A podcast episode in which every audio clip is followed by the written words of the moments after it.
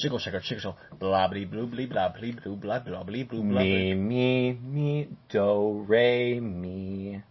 Pepper pickers, pepper pickers, pepper pick, pickers. Peter Piper picks a pair of peckled pickles, and then he listens to the volleys of history with Jared and Ryan. Welcome back, y'all. It's a crisp Tuesday night in Page America. And yeah, it's getting getting a little chilly out, which feels fantastic. We've been roasting hot for how, how many months? Four, five months? Mm, probably good four months. Yeah, I get four months, and it's finally cooling off, which is great. I mean, I notice it. You like walk outside in the morning, you're like, whoa, I'm not sweaty yet. I know. I, I realize I'm getting soft because I go outside now in the morning and it's like 50, and I'm like, holy cow, it is cold. Like, Yeah. where is my parka? Yeah, it's know. sad because we're we're from Colorado. We were thick, Oh, thick skinned, yeah. man. Holy cow!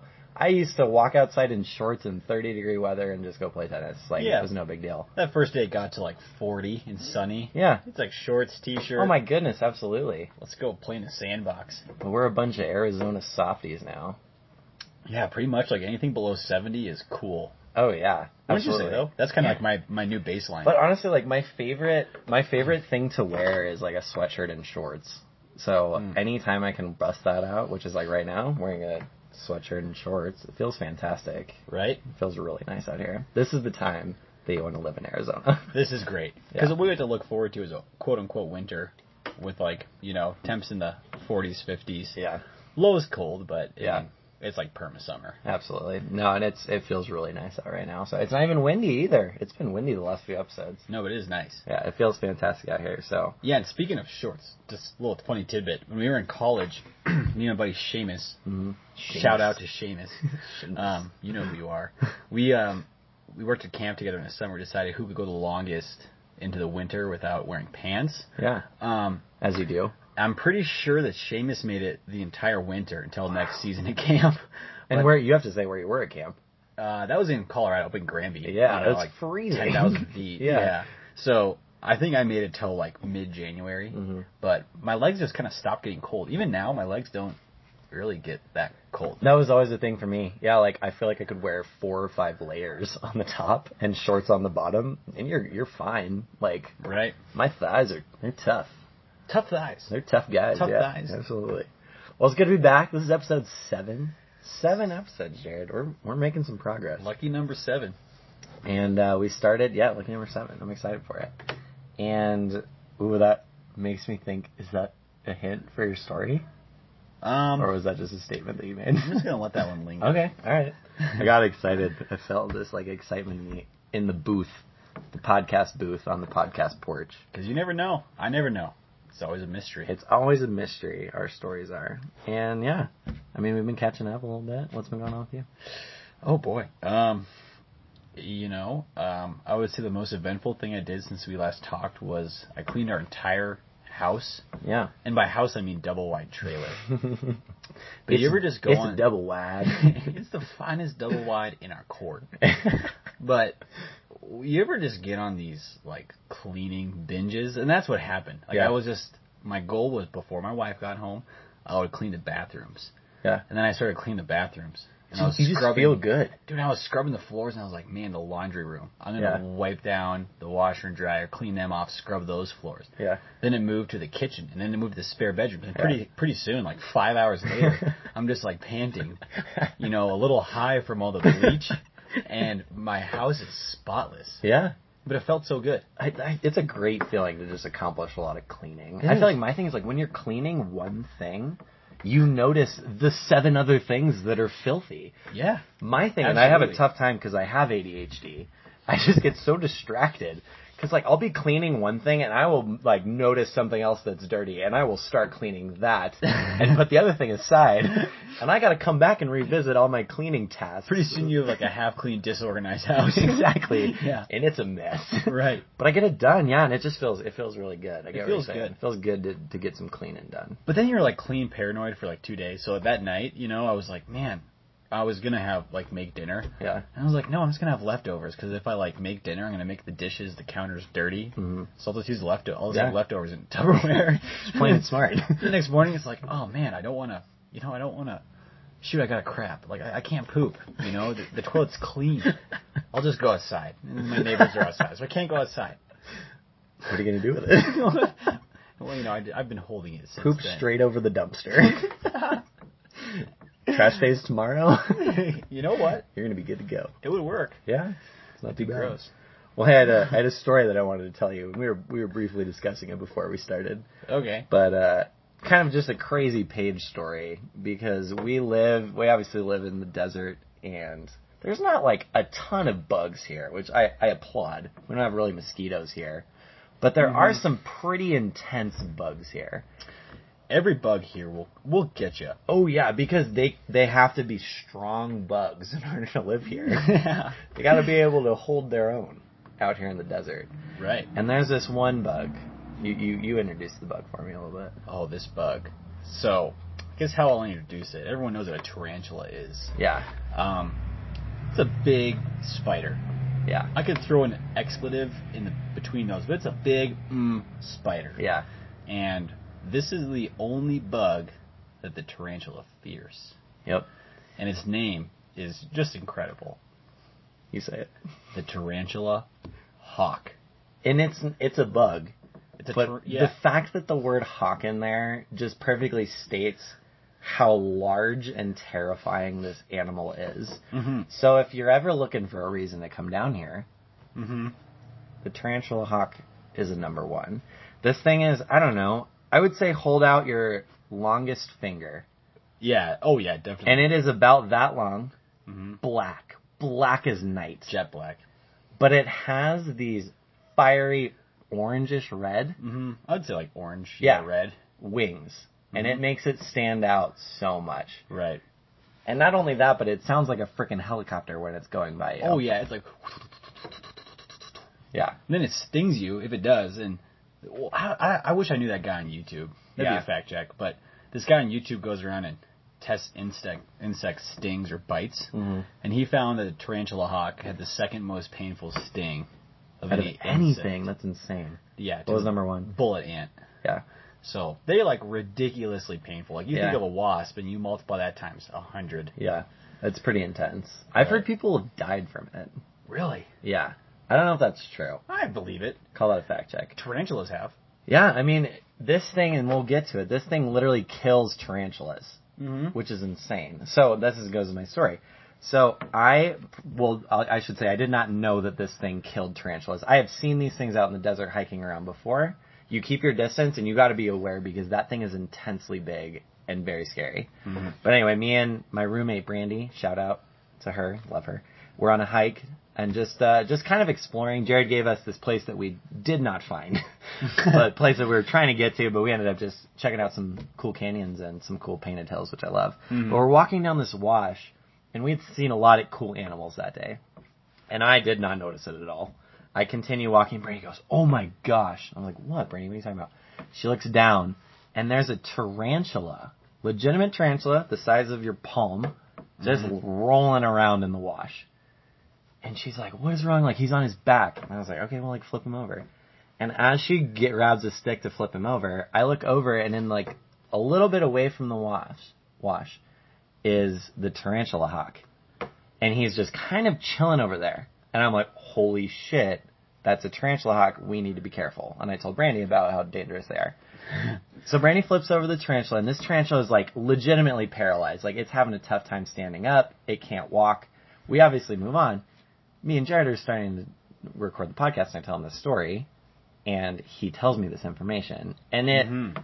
I would say, censor this. This is some truly, truly terrifying bug stuff. So if you're not a fan of bug stuff, first of all, don't listen to this. Second of all, reconsider being out here because this animal is terrifying. It is scary. You have to say what they do. Okay, so the tarantula hawk swoops in. Um, they have a massive stinger Yeah. on their rear end, and what they do is they inject their poison into their prey. In this case, the tarantula. It paralyzes them. Mm-hmm. Um, eventually, before that, it's just excruciatingly painful. So that's what you guys are witnessing. You guys Yeah. are probably witnessing shortly after it was stung. Yeah. It's just in agony Yeah. um, like slowly keeping consciousness as it's just writhing in pain. Yeah. And then the tarantula hawk will come back lay its eggs inside of the tarantula. So the tarantula comes to and is like, "Wow, that sucked. Yeah. Time to go on with my tarantula life." Um, until one day, it, you know, probably feels something weird stirring around inside of it. Oh my god. And what that is is this the tarantula hawk's babies just eating the tarantula from the inside out as they're growing, getting bigger. Eventually, the tarantula dies. But that's what's amazing is it it's not dead and then it plants its eggs. It's alive No, and it's the alive. babies use the tarantula's energy Right. to grow. yeah, it would be like I guess the human form is like, yeah, you get shot by a taser for like a long time, like an hour of being tased, yeah. and then you come to and you're like, wow, that was terrible. and then flash forward a week and a half, and you're pregnant with an alien that's eating your guts. That's so scary. That's like a horror movie and it's a real a- animal. That's a horror movie, and we see them all the time. Jesus Christ.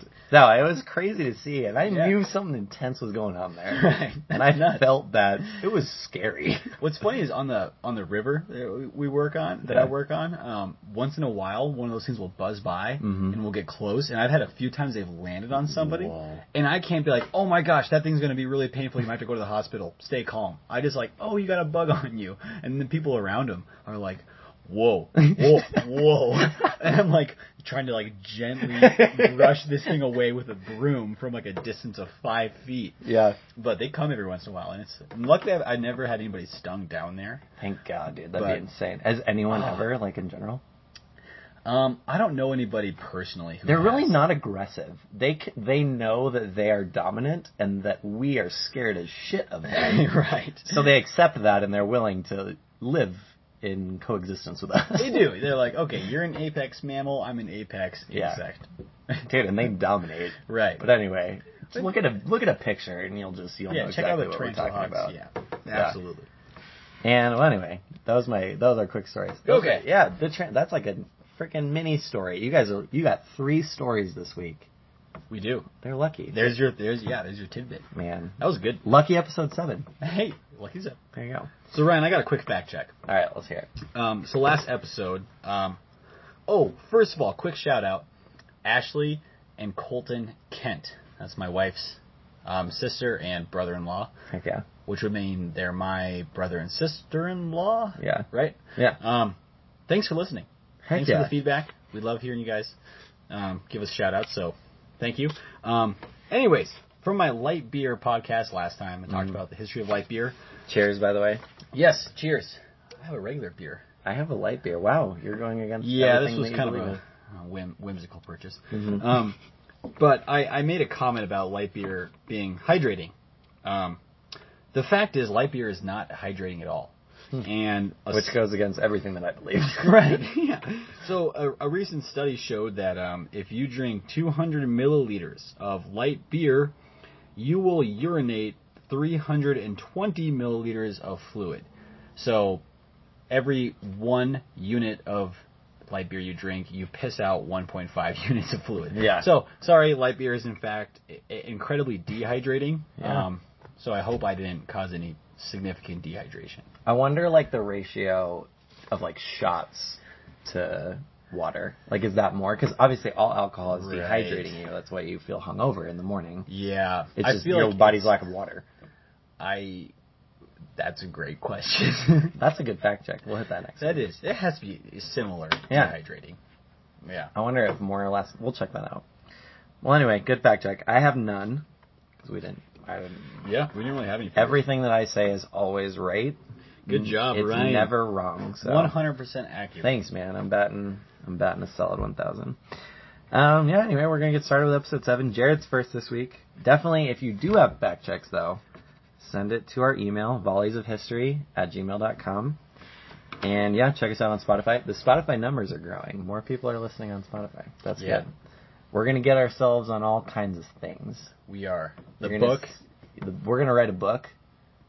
Oh, I meant the Facebook. Oh, the Facebook. Yeah. we're gonna write a book and we're gonna make a Facebook. The Facebook you can expect a lot more soon than the book. Correct. Yeah, we'll get on the Facebook soon. The book though, Maybe a decade or six. give us some time. Give us some time. We'll get there. Um, but yeah, and hopefully maybe a giveaway. We're gonna keep teasing the people. Yeah, that giveaway. You just get ready. We're still Tell kind your of tell your friends we're giving away giving away stuff. right. And yeah, speaking of telling your friends, share. Um, tell your friends about us. We'd really appreciate it. Absolutely. Um, we love to just hear some feedback and hear some Yeah. suggestions, stuff like that. Yeah, and here's whatever you guys think. And speaking of friends, this is a good way to to round out the intro of Ah, this episode. yes. Our best friend and the reason why you and I know each other is our really great friend Lucas, one of my Mhm. best friends. And he just had something special happen in his life, so we wanted to give him a special shout out. Yeah, shout out to Mr. and Mrs. Ness and their baby daughter, who was born on September I think it was the seventeenth. 17th. Yeah. Was it? It was like 1 o'clock in the morning. Yeah, it was early. But yeah. Yeah. Ava, Marley, Ness, um, welcome to the podcast. Dude, our youngest listener. yeah. Absolutely. So She's- shout out to them. We love both of you very much. And like I said, we wouldn't know each other if it wasn't for No. good old Lucas. yeah. So. Miss you, Lucas. Miss you, Michaela. Come back to Page. We're lonely. We have to talk at a phone. oh, gosh. Here we go. Episode 7. We're going to get rolling. Thanks for tuning in. Well, Ryan, I have got a story for you this week. Dude, you've been hyping this up quite a bit. Yeah, I'm pretty stoked. Yeah. So what happened was I was driving up river today um, from a river trip, Colorado River, and I had this thought of what to do my podcast on, so I just like dove into it, and then what came out of it was actually a lot more fascinating Cool. than what I thought. So it was, it was exciting. It was fun learning. I felt like a kid, Yeah. you know, like oh man, learning is fun. I haven't felt that in a while. That's awesome. Honestly, man, like, that's one of the biggest reasons why I wake up in the morning. Is to like Learn? learn something. Yeah. Huh? Like I'll come home from a long day of teaching and a longer day of coaching Right. and I've plugged in quite a few hours, but I look forward to those moments where I can just sit on my couch and watch a YouTube video about something educational. wow. Yeah. Well, that's cool. I live for that. It's awesome, Some- man. You know, like they, they say, like sometimes you know you learn something new every day. Yeah. There's some days where I'm like, I don't think I learned anything. I think I lo- I think I didn't lost some much. knowledge. I lost some knowledge. Thanks, light beer. All right. So, anyways, to tell my story, um, I'm going to tell you a little story. This is a Okay. short story to segue into my story. So I have Oh. a short story story into my story. wow, there's been a lot of mini stories so far in this story podcast. There is, and this one plays in well. Cool. Okay, and this is um, a short story about Tittles, Tittles. the house cat. Tittles. Tittles, the house cat. Okay. Okay, so um, Tittles the house cat um, in the late 1800s moves with his owner to an uninhabited island in just south of New Zealand. Okay, so these Okay. these these Oh, I um, love Kiwis. Okay. they have a house cat this out this island. Okay. This house cat single-handedly, actually, let me rephrase that, Okay. single-poddedly caused the extinction of the Stephens Island wren. Okay? Okay. So you have this small island, this one species of bird, Yeah. Stephens Island wren, and one house Oh, it's a bird. I didn't even know what kind of animal it it was. was a bird, okay? Okay. One house cat caused the extinction Holy of that cow. animal. Okay? Wait, like let that sink in. Say that sentence again. One house cat, one house cat caused the extinction of an entire species of bird. Okay? Now, Oh my god. for all of you Okay. guys listening at home, you might have a house cat. If you don't, you probably know at least 10 people who have a house cat. Yeah. Those cats kill birds.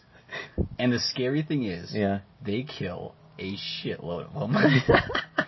so, my Okay. podcast today is about the genocide of birds and small mammals simply due to house cats Oh my and gosh. feral um, domesticated felines. Wow. And it is staggering. I love this because if you haven't heard, I did an episode on dogs. you did.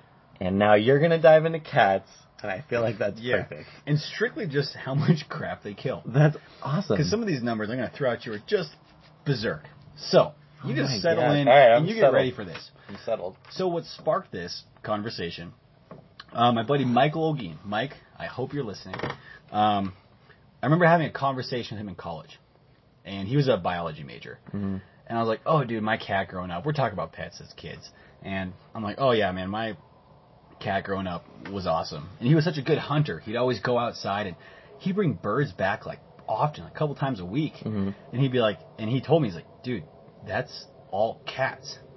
He's like, Yeah. every person who has a house cat um, has that same story. Like, oh, my cat killed this, my cat killed that. Yeah. That's just what cats do, Yeah. right? So recently, what's come out is that the amount, the amount of animals that house cats, uh, domesticated cats, and stray cats um, are killing are just some pretty staggering Wow. numbers.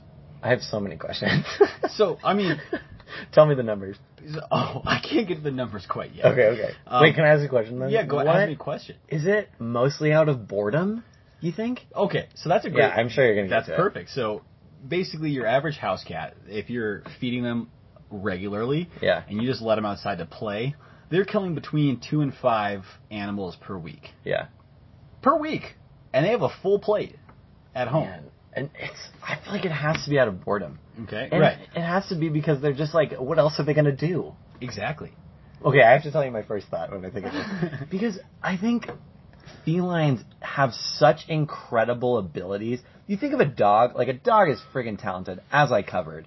But like skill, like Oh, yeah. athletic ability, a dog is way clumsier than a cat. Mm-hmm. Like reflexes, agility, Yeah.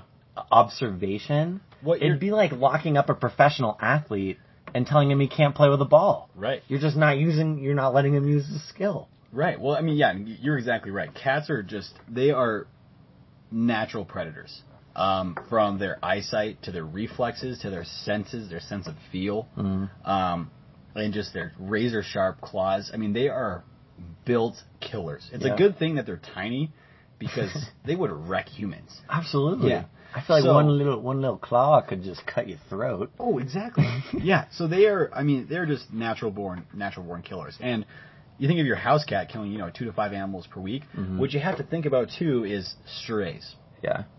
Um, so there's about, they estimate there's 80 million domestic cats in America. Those are cats with homes. Eighty million. Holy yes, cow. with with homes with collars. Okay. That some of those goes outside, some of them do not. Yeah. Um, estimates on strays are difficult to measure.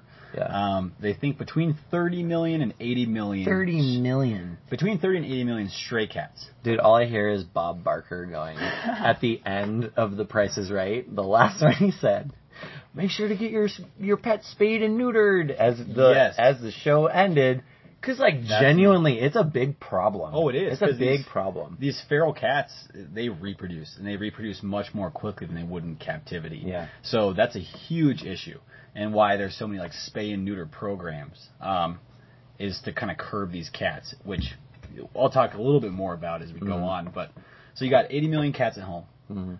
Call it 50 million in the wild. Yeah. And those cats in the So wild, many. every time that you know Snickers, your house cat, is eating her bowl of Friskies, Yeah. that feral cat is outside killing something Yeah. either a bird um, or likely a rodent, a Yeah. small mammal. Huh. Um, Because they gotta eat. right, Yeah. exactly. So I'm going to hit you with some stats. Okay. Okay. I love. now this is some numbers. this is going to be a string of stats here. Okay. So annually in the United States, Yeah. due to domesticated cats, both Just at home and feral, Oh, okay. okay. Together. Yeah, yeah. um, somewhere between 1.5 and 3.7 billion birds killed per year. billion. billion. So think of that. Oh as- my god! Think Holy about cow! every single human being on Earth. Yeah, Cut that in half. That's how many birds that cats are killing each year. Three billion. Three billion birds a year. That's insane. It gets worse. We look at small mammals, mostly rodents, mice, Yeah. rats, things like that. Somewhere between seven and twenty billion mammals killed annually. Billion. That's insane. That's like really a lot. Those cats are killing a shit ton Yeah, of birds and small mammals. it's huge. That's Now- like a like a, a few hundred, right? hmm A few hundred each. That's like one every few days. It's oh yeah, Yeah. absolutely. Holy crap. Well, because what you got to think about That's a lot of animals. the feral cats have to be killing roughly every day, maybe even a few times a day. Yeah. Um, domestic cats, they're doing it more for sport, just to get a little taste of blood on their lips. Yeah. Right. Dang. So now here's where it gets kind of kind of scary. Um, first of all, birds are very important. yeah. Um, birds are they pollinate plants, they spread seeds, um, they control insect populations as well. Yeah. When you think about your house cat, they're not doing anything for other species besides They're not contributing to society. The only thing they're doing is killing birds, which are which are good. Yeah. Now this is a wild statistic, and this is this is information from the USA Today. They had a great article about this. Yeah. And this is where I got some of this from. But we look at human activity, Mhm. um, not so much like what humans cause, but what human activities cause. Yeah. So we're talking about vehicles. We're talking about the pollution from vehicles, the pollution from power plants, Yeah. from Carbon footprint. our carbon footprint, the things from from making oil. Mhm. So, when we look at um, all the different activities that humans do, Yeah. cats are the number one cause of animal and bird death across the world. Wow. So, that means you look at that nasty coal-firing power plant that we have here in Page. it's not killing. yeah. You look at um, vehicles. Yeah. You look up nuclear, you know, power plants. Cats are killing more birds and mammals than anything, than any human activity. Wow. Isn't that insane? That's kind of that's crazy. Yeah. But think about how many people have cats. Yeah. Like roughly one for every three households in America. And you got those crazy cat people who have like 12, and they might even tell us. So there's probably They more. probably hunt in packs. Yeah. They're probably taking down hundreds of birds a day. Yeah. They have elaborate traps and schemes.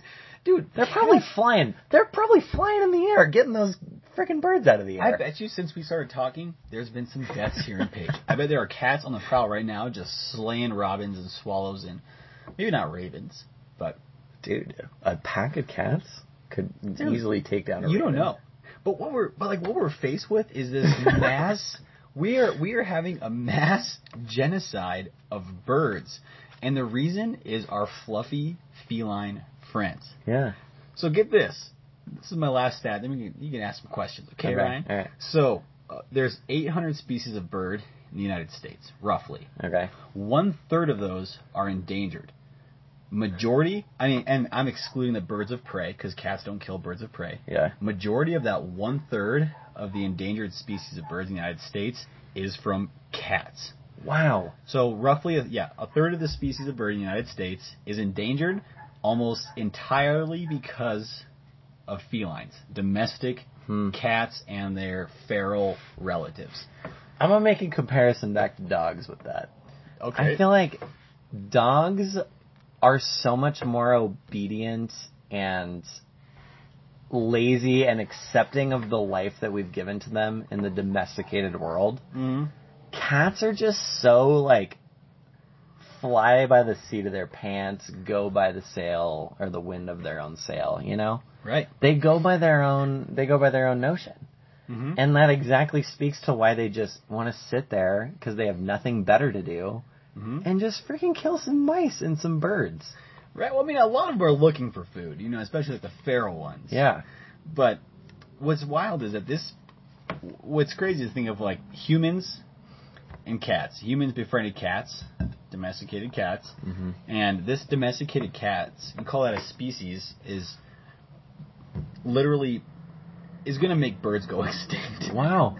Because and there's and if you look what's what's neat is if you look at areas like um, big urban hubs like New York City, Phoenix, Chicago, places Mhm. like that. Um, there's birds that are endangered in that area, Yeah. but are completely extinct within the metropolitan area. Wow. Simply because of house cats. Yeah. So the the question now is, I mean, birds versus cats. I mean, birds Wow. obviously do some very important things. Yeah. Cats are cute, but what they're doing is terrible. It's crazy to think about how much they're getting. Right. That's nuts. And so, I mean, of course, in the United States, some areas are experimenting experimenting with this um, like these. Uh, well, what do they call them?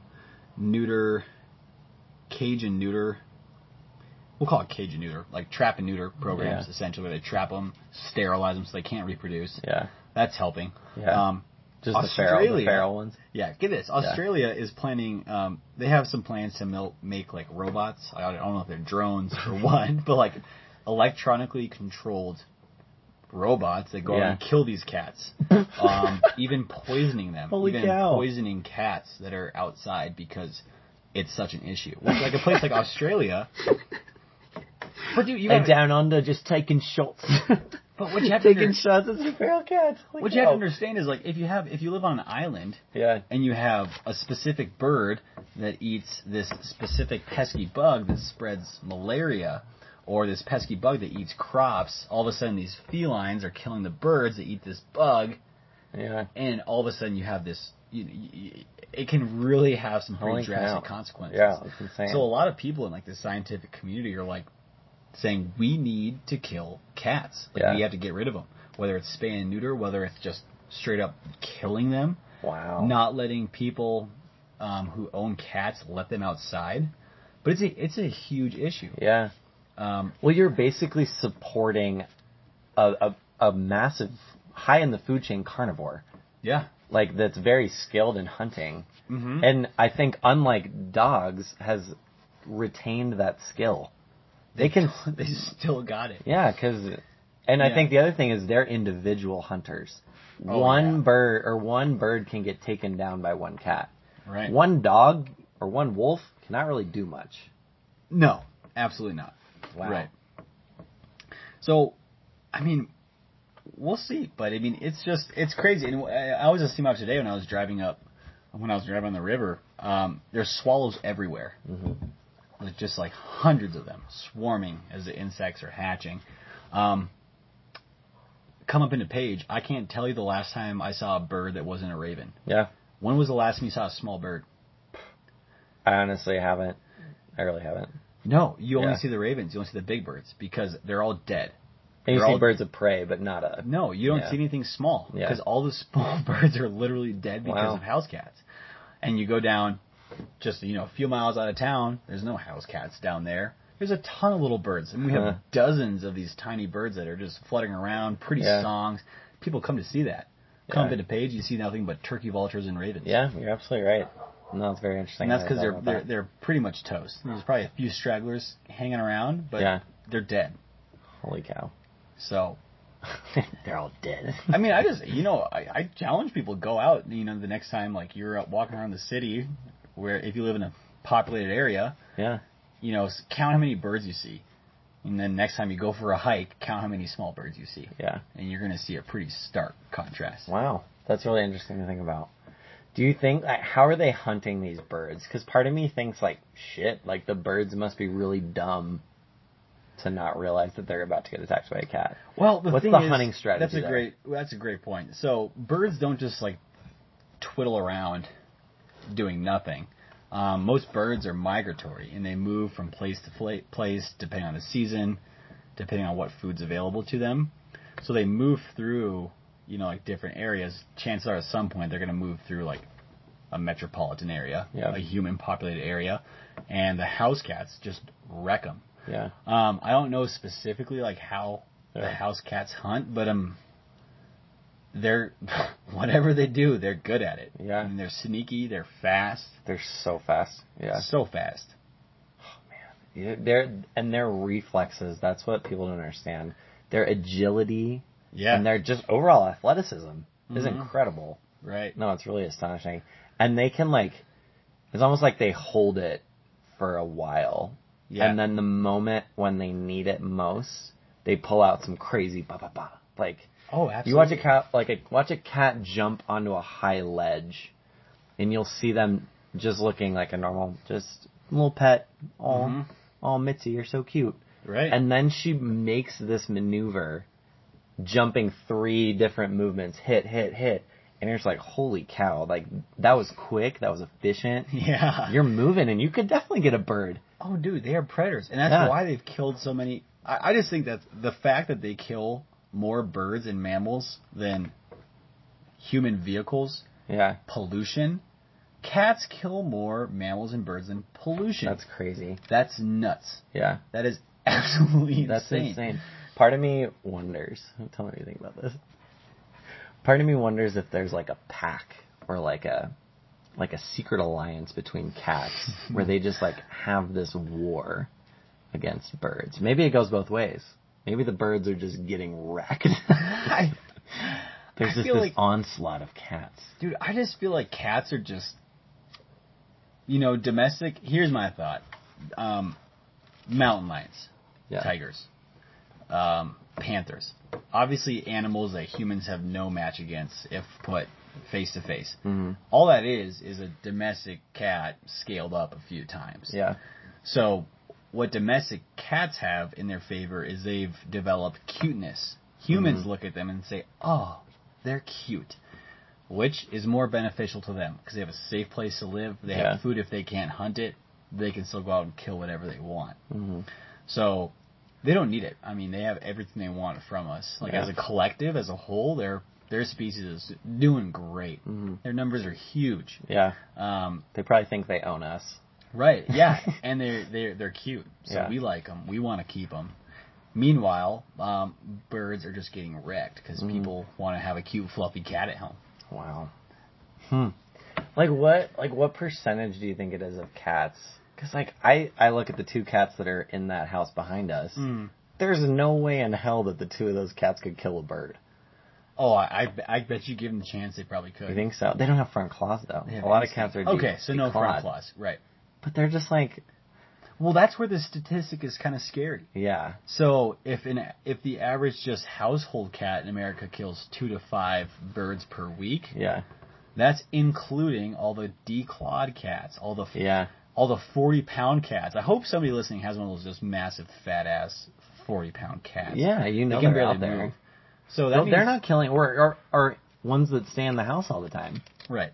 Yeah. Right. I mean they're killing I'm sure So, rodents and stuff, but Cats are killing just an insane. incredible anim- cre- incredible amount of animals. Like jeez. like I said, 3 billion birds, 20 billion an- mammals Yeah. a year. A year. That's crazy. What if you got on the news and saw, if you got on the news and saw like, oh, the country of Ukraine killed three billion birds and twenty billion mammals last year? You'd be like, let's go to war with Ukraine. but we're just gonna sit there and pet our cats and let them keep on killing. wow. That's deep. It is. I mean, it, it is kind of, to be honest, like in the future, we're gonna have to start, um, we're gonna have to start killing cats. Whether Yeah. that's not letting people have cats, or just literally killing feral cats and Which they're doing in Australia. That's making nuts. all cats neutered. Yeah, because it, it's such an issue. Yeah. But um, you know, dog man's best friend. They're not doing this crap, but domestic cats are literally wrecking the planet. Wow. That's nuts. I literally didn't know that at all. Mm-hmm. That's crazy. That was a good one. Deep. Got Dude, scary there Thanks, for a while. Isn't that crazy? I mean, it just it just blew my mind. Yeah. I was like reading. I was like, oh, holy cow! wow. I'm Like, sure there's one-third. gonna be there's gonna there's gonna be more about this coming out soon. I'm sure There has to be. Yeah, one third of the birds in America That's insane. are endangered because of cats. Wow. That's scary. That's really crazy, dude. That's, That's honestly intense. nuts. yeah. Yeah, I mean, like I said, it goes back to it. There's been like, if you don't know about it, I don't know where you've been, but like, not you, Jared, the people. Not yelling at you. no, but like if you don't know, like there, there's been a massive push to spay and neuter animals. Yeah. Like it's really important to do that Right. because the feral animal problem is huge. I mean, feral dogs is one thing, but they're not the ones killing a crap ton of birds. Like, no, and what's what's hard too is at the same time is we have this movement in the United States for these no-kill animal shelters, hmm not even realizing the harm they're causing. yeah. They have no kill, you know, no kill for dogs, no kill for cats, everything. These animal shelters where they don't kill. Mhm. And that's a huge push right now. Um, but what those people don't realize is that transaction. Is Yeah. These no kill animal shelters, this no kill policy is also causing this, um, you know, it's, it's enabling these cats to continue destroying birds Holy cow. and destroying mammal populations. So wait, this is controversial. Would you say that you would be more in favor of like kill shelters to like put down more cats? Oh, dude, after reading this, I am in favor of putting a bullet in every single feral cat's. Wow. Uh, to be honest, it's just it's necessary. Yeah. And I think like moving forward, they need to have a very restricted. If you want a cat, it's a very restricted program where you like apply to get your Yeah. cat. It's very controlled. They have a couple parents producing litters. wow. As soon as you get that cat, it's neutered. So you have your cat, that thing is not reproducing. So why not in that logic? I feel like just to argue back, like Mm-hmm. if, and if you could get to the range where you would put a bullet in the, a feral cat, why not just neuter it or spay it? Because it's still killing birds. It's still going to live its life, like killing those animals. You know what I mean? Yeah. I mean, you kill a bird, and that's removing that from the gene pool. Yeah. And that cat's going to kill how many hundreds of birds in its life? hmm Whereas removing one cat, taking one life, is going to save the lives of um, a significantly higher number Yeah. of birds. So I mean, it's morbid. I had a cat growing up, loved him to death. Mhm. But after reading this, I think it do, it is something that really needs to be controlled. Yeah, and I mean, obviously, we're not saying that we want to, or you are not saying that you want to go out there and just shoot No, I'm not gonna go cat. shoot cats. No. That's only Saturday. That's only Saturdays after four. You know that, Ryan.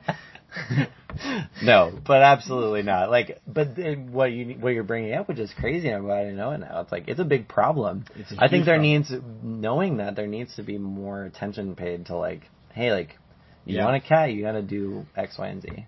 Right? I think you're right. Yeah.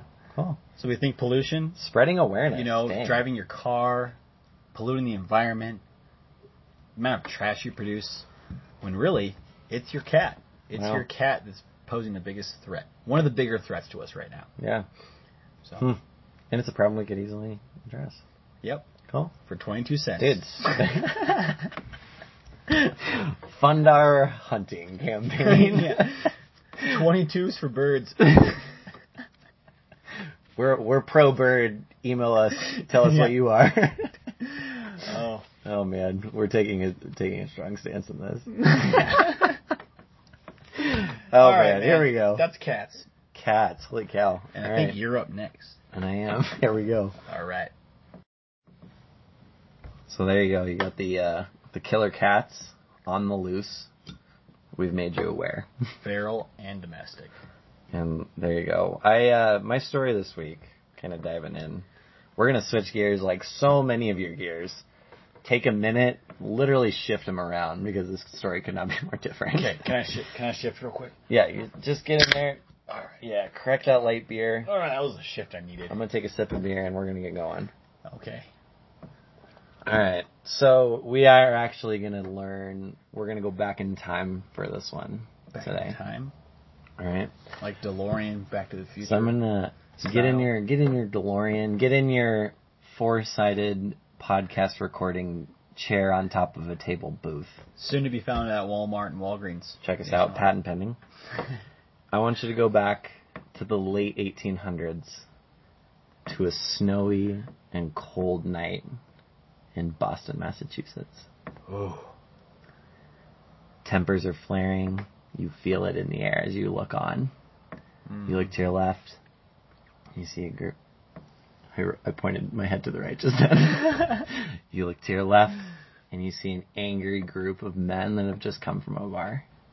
And you look across the opening, and you see men in red coats arguing back.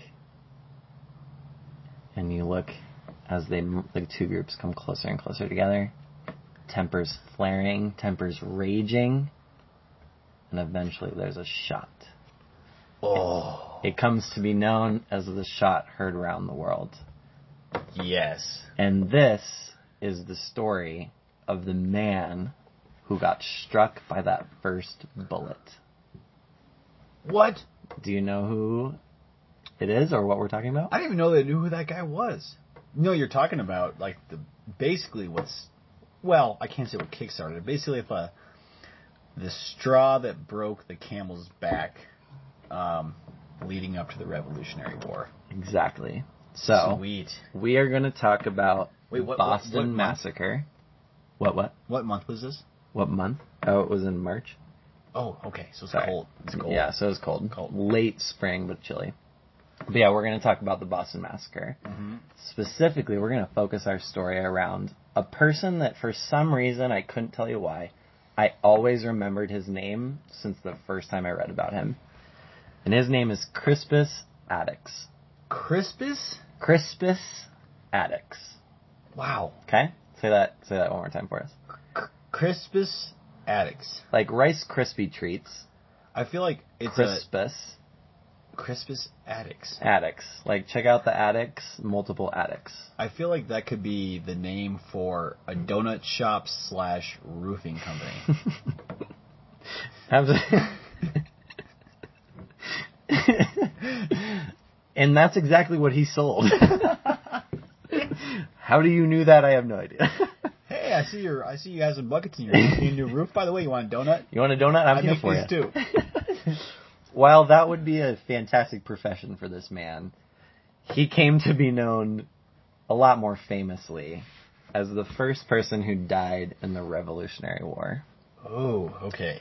And his name will live on in history, hopefully forever, because of a couple things. Number one, obviously, he was the first man to die in the Revolutionary War. It was five years, I want to lay the groundwork, five years before the war technically started. Like you said, kind of, it kind of kick-started the rebellion. The revolution started five years later. Okay. He was also a symbol to minorities in this country of heroism and the honorability from groups that were often treated very poorly by Mhm. white people. So, like I said, Crispus Attucks, this is his story. Was he a white man? He was not a white man, Whoa. which is crazy to think about. Was he African American? So let's talk about it. He was, this is actually pretty widely debated. It's often thought that he was the, the son of a slave Okay. in Massachusetts. Now, it is mostly kind of historically agreed that he was also, his mother, on his mother's side, Native American. So he was, by more accounts, Native American than he was black, which, as you read a lot of historical things, they will say he was black. And a lot of African American figures, Martin Luther King being one, in the past, have pointed at Crispus Attucks as like a, a role model for African Americans. hmm. But it's actually more accepted that he was native. So he was like a. He was kind of like Alex Rodriguez. Like Is- kind of this mix Yeah. of different Yeah. things. What is A-Rod's back? Is he I think A Rod has literally one piece of everything in the world. That's not true, but he's like he's a very Yeah. pretty like mixed. Well, I guess I guess it's less debated that he was mixed and more of like what two things, but like native and African for sure. So he's native. A na- native Okay. and of African descent. All right, so I might So be that's kind of the. I might be jumping the gun here, but was he drunk? So let and I'm interested. This is going to be kind of a discussion for us to have because I'm interested to hear what you think. So we're going to kind of take a step back, talk about his life really quick, Okay. and then we'll dive into the events that happened at the Boston Massacre. Um, like I said, there's a lot of debate as to his life. Was he a runaway slave? Did he buy his way out of slavery and then enter the workforce? Because you have to think at this time, like slavery was in full swing. Not necessarily in the northern part of the the 13 colonies, if you will. Um, it was a little bit more accepted, and I, from what I've read in the research I've done, he was more accepted because of the fact that he wasn't just straight African American. Um, just the people at the time, the intolerance. He was more accepted because he was kind of a mix. Okay. Um, he actually had an alias that he would go under to kind of just kind of hide the person that he was. But clearly he had darker skin, so obviously he would stand out in a group Right. of white colonists. Was he born with that name? Do you know that? Like, did he have a? Yeah. Born. This okay. is his born name. Okay. Yeah. Um, he eventually becomes a sailor. He sails around, um, I, I'm sure on cargo ships and down into the like southern part of the colonies. Blah blah blah. Um, and obviously on those off times he needs to work, so he's not at sea all the time. So he's working in harbors. And as tensions are starting to rise in the colonies, tensions against the British crown, um, more British soldiers are coming over. And interesting, those those soldiers that were that were here needed something to do, needed work while they were here, and they oftentimes took the jobs of some of these people, like Crispus, that would have been working at a I don't know a sail making company in Boston, or a- they make the wood that goes on the boats, something that they're doing in the off season when they're not at sea. Uh huh. But anyway, that's actually part of the reason why tempers were flaring at the time of the Boston Massacre is these men, and they actually like had a debacle at the bar beforehand. These men were upset at the British soldiers for taking their jobs, on top of the fact that the British crown was like, and the British rule was just imposing so many of these things on America. Uh huh. No. Um, so, like I said, in it was in 1768. So just to kind of give you a clue of what time we're in, 1768 is when a lot more British soldiers start coming over to the Americas. Okay. Um, and obviously tempers are starting to flare, especially in Boston. Um, from you know, like a lot of events, Boston Tea Party happened there. A lot of events happened in really close to where that is. It's kind of like they actually thought about putting the capital there or Philadelphia Right. before Washington D.C. It's kind of like I don't know. You, you know, I'm not a co-op. You think about these Boston guys, and they're all like they got their fists up in the air. They're all that was I was I was happy with that. Boston that was good. thing. Wow, that was Impressive. They got their they got their fists up in the air, and they're like, "Hey, don't mess with Boston." And yeah, they like you know they're like, they're like a tough rowdy group, so it's not surprising that these events transpired there. So wait, tell me the year again. This was. So now we're gonna we'll flash forward to the day of the Boston Massacre. Okay. This is Okay. March fifth, seventeen seventy. Got So it. this is six Got it. years before the sign before America became its own. The Declaration of Independence. Yeah, the Declaration of Independence, and like I said, five years before the war started. Okay. So, like I said, you have this resentment towards the Br- the Brits you, because of the, the colonization and the. This goes back. I could talk about colonization for a long time. I'm not going to, but the British were imposing so many things. So many things. King George the Third was in charge at the time, Right. and he's just tossing down all these requirements, Right. taxes. Well, yeah, because I mean, Britain's On the colonies. war. I mean, they need money. This is very true, and this is something that Americans don't think about. We're like, oh yeah, we beat Britain. Britain was fighting like at least two other major wars at the time Oh yeah. that they big fought time. us, and we're like, we're like, oh yeah. And there was a point where they were eventually like, okay, like we're just gonna let America have this one Yeah. a little bit. Like obviously, like, yeah, we won our independence. Oh, absolutely. We did not. We did not win that war. We we were given America. Absolutely. they were- a little bit, and the French. It was just like they had they had like you know they were not putting their full force into us No. by means. No, You know. and the French, which we'll talk about. Yeah. We'll kind of dive into it. Man, I'm glad end. you're talking about this though, because I mean I always, you know, like reading different accounts of the, the Boston Massacre. It's like whose fault was it? Mm-hmm. Yeah, you know? so Like, we'll talk. Well, was- yeah, let's we'll talk about the events and then the corresponding trial, which is crazy. Um, so, like I said, this mob it started from what I've read. It started three days before the event. There's probably a couple soldiers that were in the bar. Crazy that it happened at a bar, and then another group of Merca. another group of patriots, another group of Americans there getting mad at the British for I'm sure all kinds of reasons. It's it's tough to speculate. There could have been a lot of different things. Anyway, on March 5th, But obviously alcohol is involved. absolutely, absolutely. So I mean, I think most people, Glad you brought it up. a lot of people, could probably say, "Oh yeah, I was drunk. I got really mad at my friend," or like, "Oh yeah, I hit that dude. That was stupid." That's basically what happened, and Yeah. that's what kickstarted all of this. Absolutely, and it started I'm- with that, and they they eventually met in the square, and you know, like things were being tossed around. You know, the the from what it said, the colonists, the Americans, were throwing snowballs oh, and, oh, rocks. and junk I'm sure rock they were they were the throwing, British. They were throwing shit at Yeah. those guys. And Like, you imagine, even, yeah, even if I mean, you just gotta know like these British guys, they have guns. yeah, They're facing an angry mob. Like something must have happened. They they took a shot yeah, because you, you know you don't just like start capping people. I'm sure there was something thrown. yeah. Someone got you know hit by a, a rock or a brick or Mm-hmm. something that just spun the wheels. Yeah. So, by account of our second president, this is crazy to think about. This is a little bit interesting. American history for you. John Adams, our second president, defended in the court of law, he defended the British soldiers. And he says that Crispus Attucks threw the first punch. He actually says that he hit them with some wood or like a ah. stick. So he puts a lot of blame, and he says that Crispus Attucks was the first man to throw the punch. He ends up also saying some racist comments that I don't feel the need to repeat, but basically Yeah. says like that man was scary as crap, and he did it, and he threw the first hit when he when our second president was defending the British in court, which I think is interesting. An interesting side note of this story, which I didn't know until I looked into this. Well, and of course, like Americans, we don't want to tell that story because we want to be like, oh, we defeated this. We were just righteous, noble. But it's like, no, we were human beings. Yeah, And the, the, the reality of it is, it was a lot of, you know, at times like this, there's a lot of intoxicated human beings instigating the events that Yeah. we call history. yeah.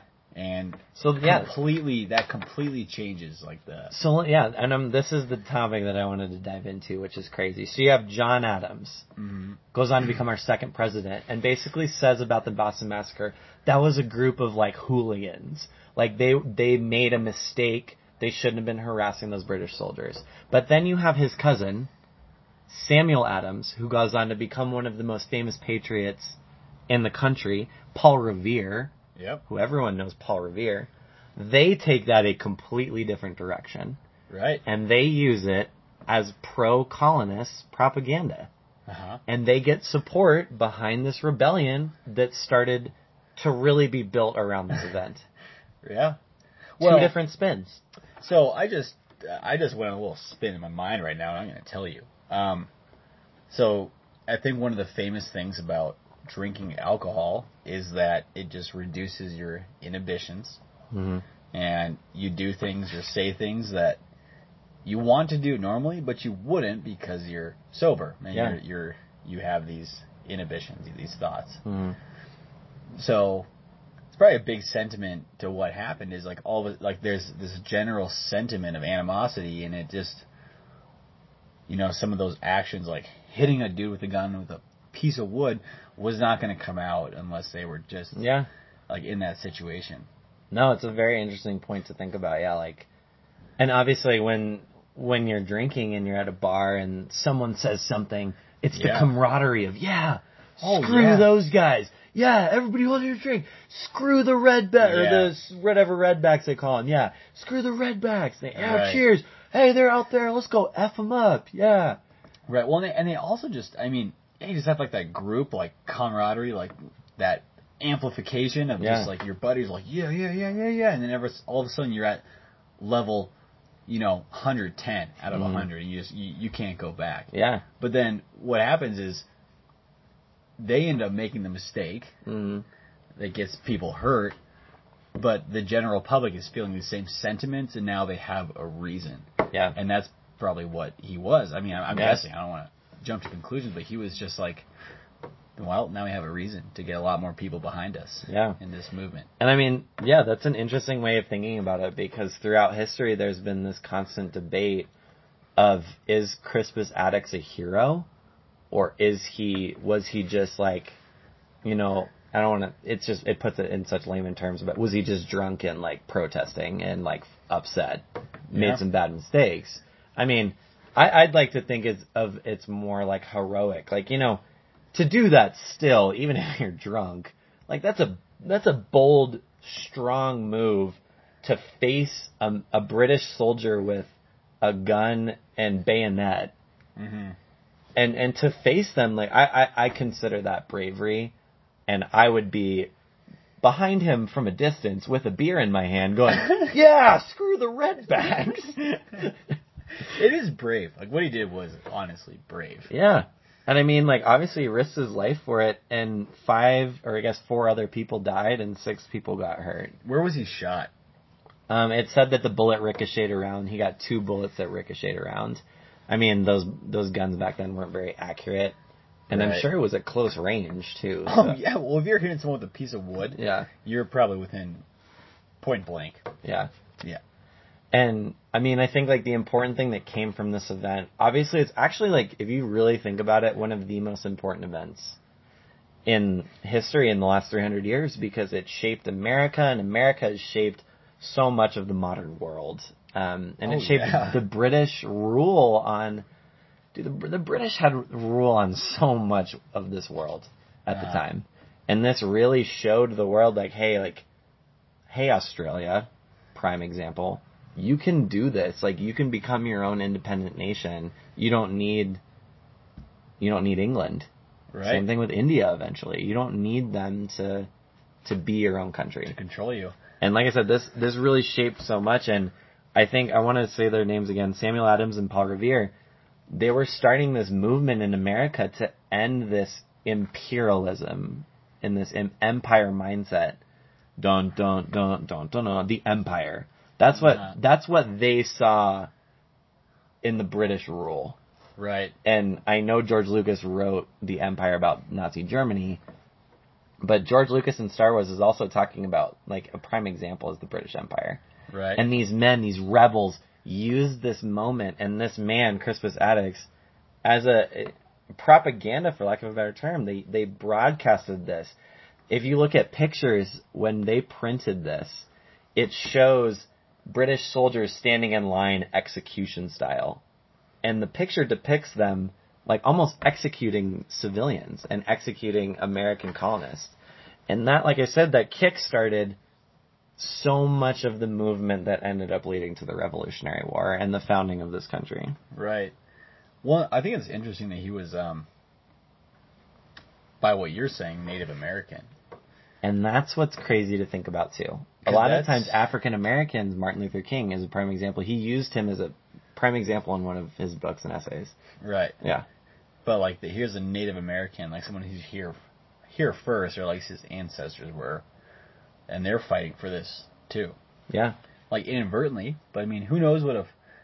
Wow, that's a tangent. But who knows what would have happened if British rule did continue? What would have happened to Native Americans? What Oh man. I mean, I think they have a pretty strong. I think British have a pretty strong record of just eradicating Yeah.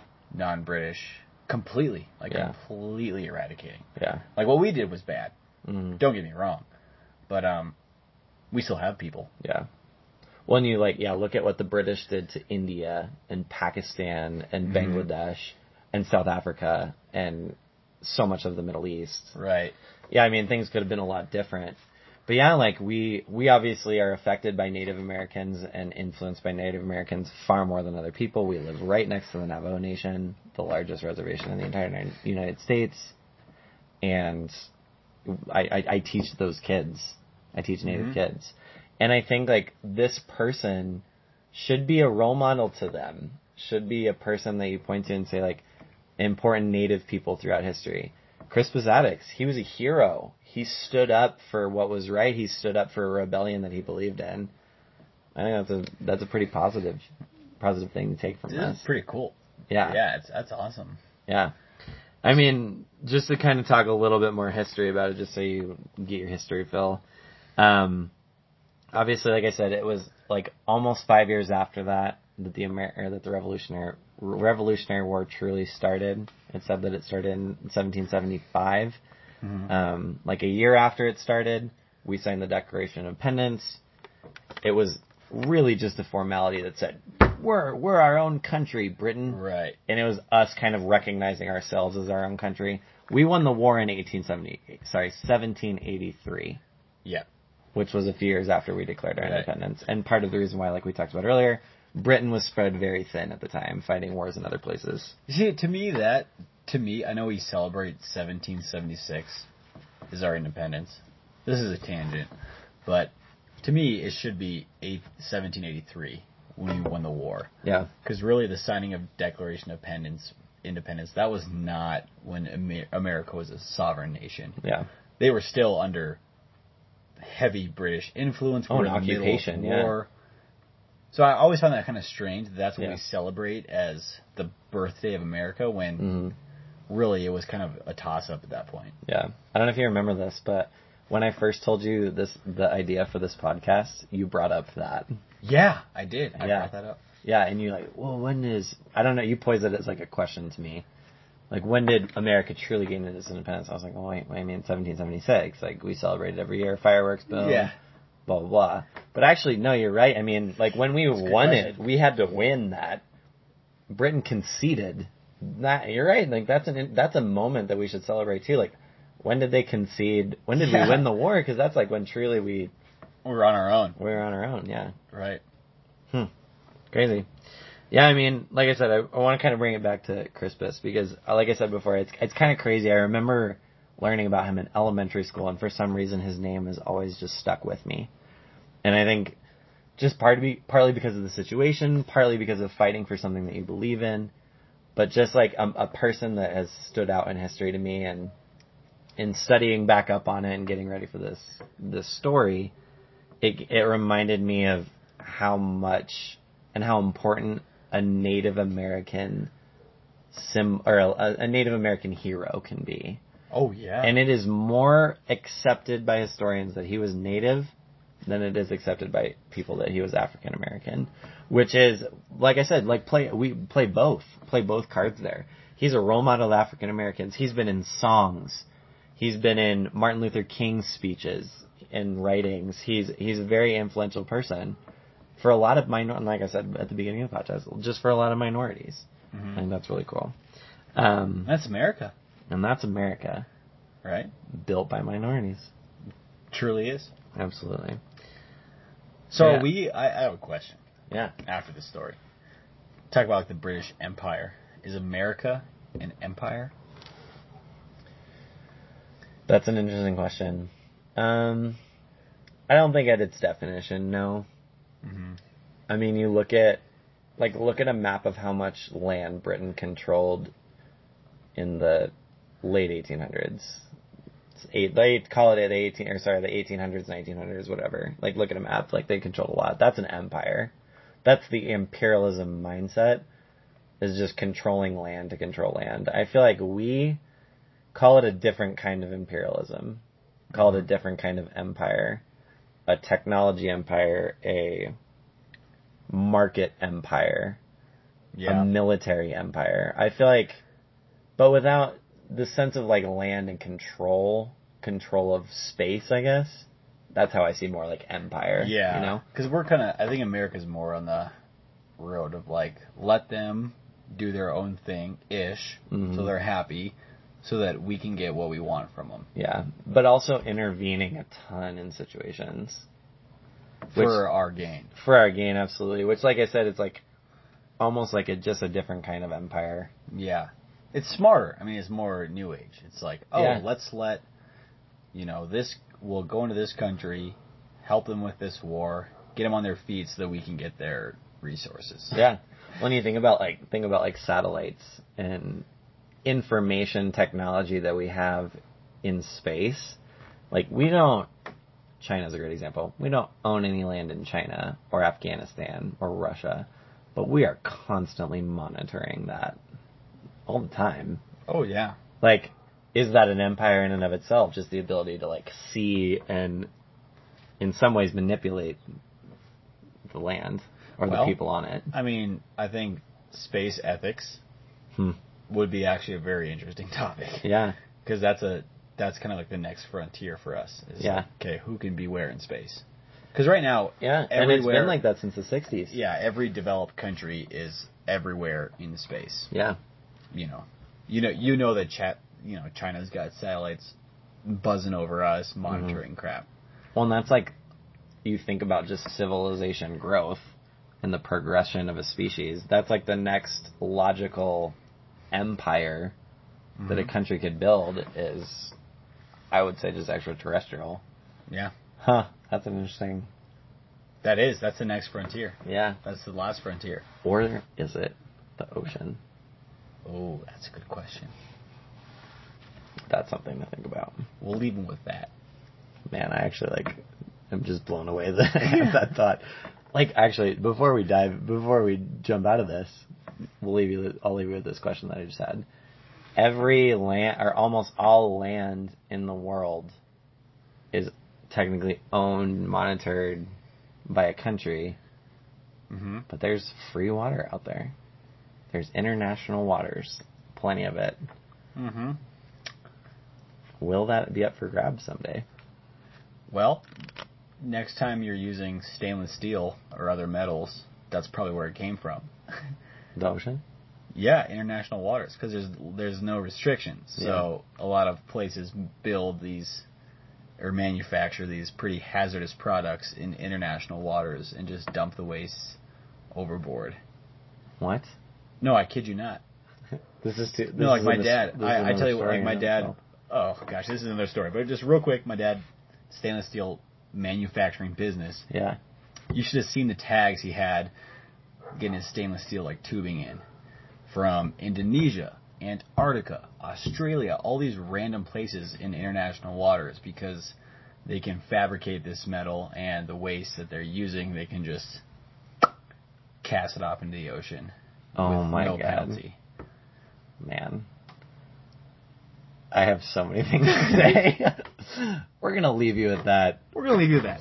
and maybe we'll just cover that in the next couple episodes. Hint. International waters, felines. It got weird. Man, we covered a lot today. This is lucky number seven. I feel like we started the intro with a mini story. You've gotten like a ton of mini stories every single Yeah, time. This is lucky number seven, that's for sure. Sure is. Thanks y'all for listening. Yeah, we appreciate Lucky number seven. And Share us. Please share us. Tell your friends. Look us up on Spotify. Share us on Spotify. Post your Facebook. Share Yeah. our posts. Friend us. share the share. I love it when girls do this. This is a quick little little thing to end. It's kind of funny. You'll be on Instagram and you're like scrolling through Instagram, and it's like a a girl. I, I say girl because only girls do this. Shout out to you girls. You know exactly what I'm talking about. A girl will post a picture of them like getting drinks with their friend, and then their friend will also post a picture of them getting drinks, and then they will both share what each other shared. So it's literally like, so you and I go to get drinks, and we have beers in our hands. And we I both- take a picture of you, and I post it on my my Instagram, and then you take a picture of me, and you post it on your Instagram, and then I share what you just posted on my Instagram. Wow. So it's like a share post. Oh wow. That's, it's so intense. deep. So like a, you watch like a friend go get a drink, and you're gonna see it three or four times because they're gonna share each of the times that their friends shared what they just shared. All the sharing. It's ridiculous. You gotta learn. No one wants to see that. no. Once is good enough. Once is good enough. Yeah. So we'll, we'll hit you one more time with our plugs. Check out the Spotify, Facebook coming soon. Yep. Email us. Email. Volleys of History at gmail.com. At, we'd love your feedback. And thanks for listening so much. Thank you, Jennifer, Ashley, Colton, Bree, all of you. Love the people. My family, especially. And friends. We love all of you. Yeah. And uh, yeah, this is episode, episode 7. We'll be back soon. Episode ocho. Ocho. Ocho, coming your way. from Page, You a- Arizona. You a you a cap? What's the deal here? You a cap? Hey, I'm not a cap. Hey, you a cap? Tell me if you're Come a on, cap. I'm not a cap. Hey, this has been episode seven. Hey, I'm gonna put a bull in your chest right Hey, now. Hey, you watch out. Don't what, you hit me with hey, that whoa, wood. Hey, Don't you hit me with that wood. hey, I swear to God. And that's the shot heard around the world. This has been the Volleys of History. We love all of you. Adiós.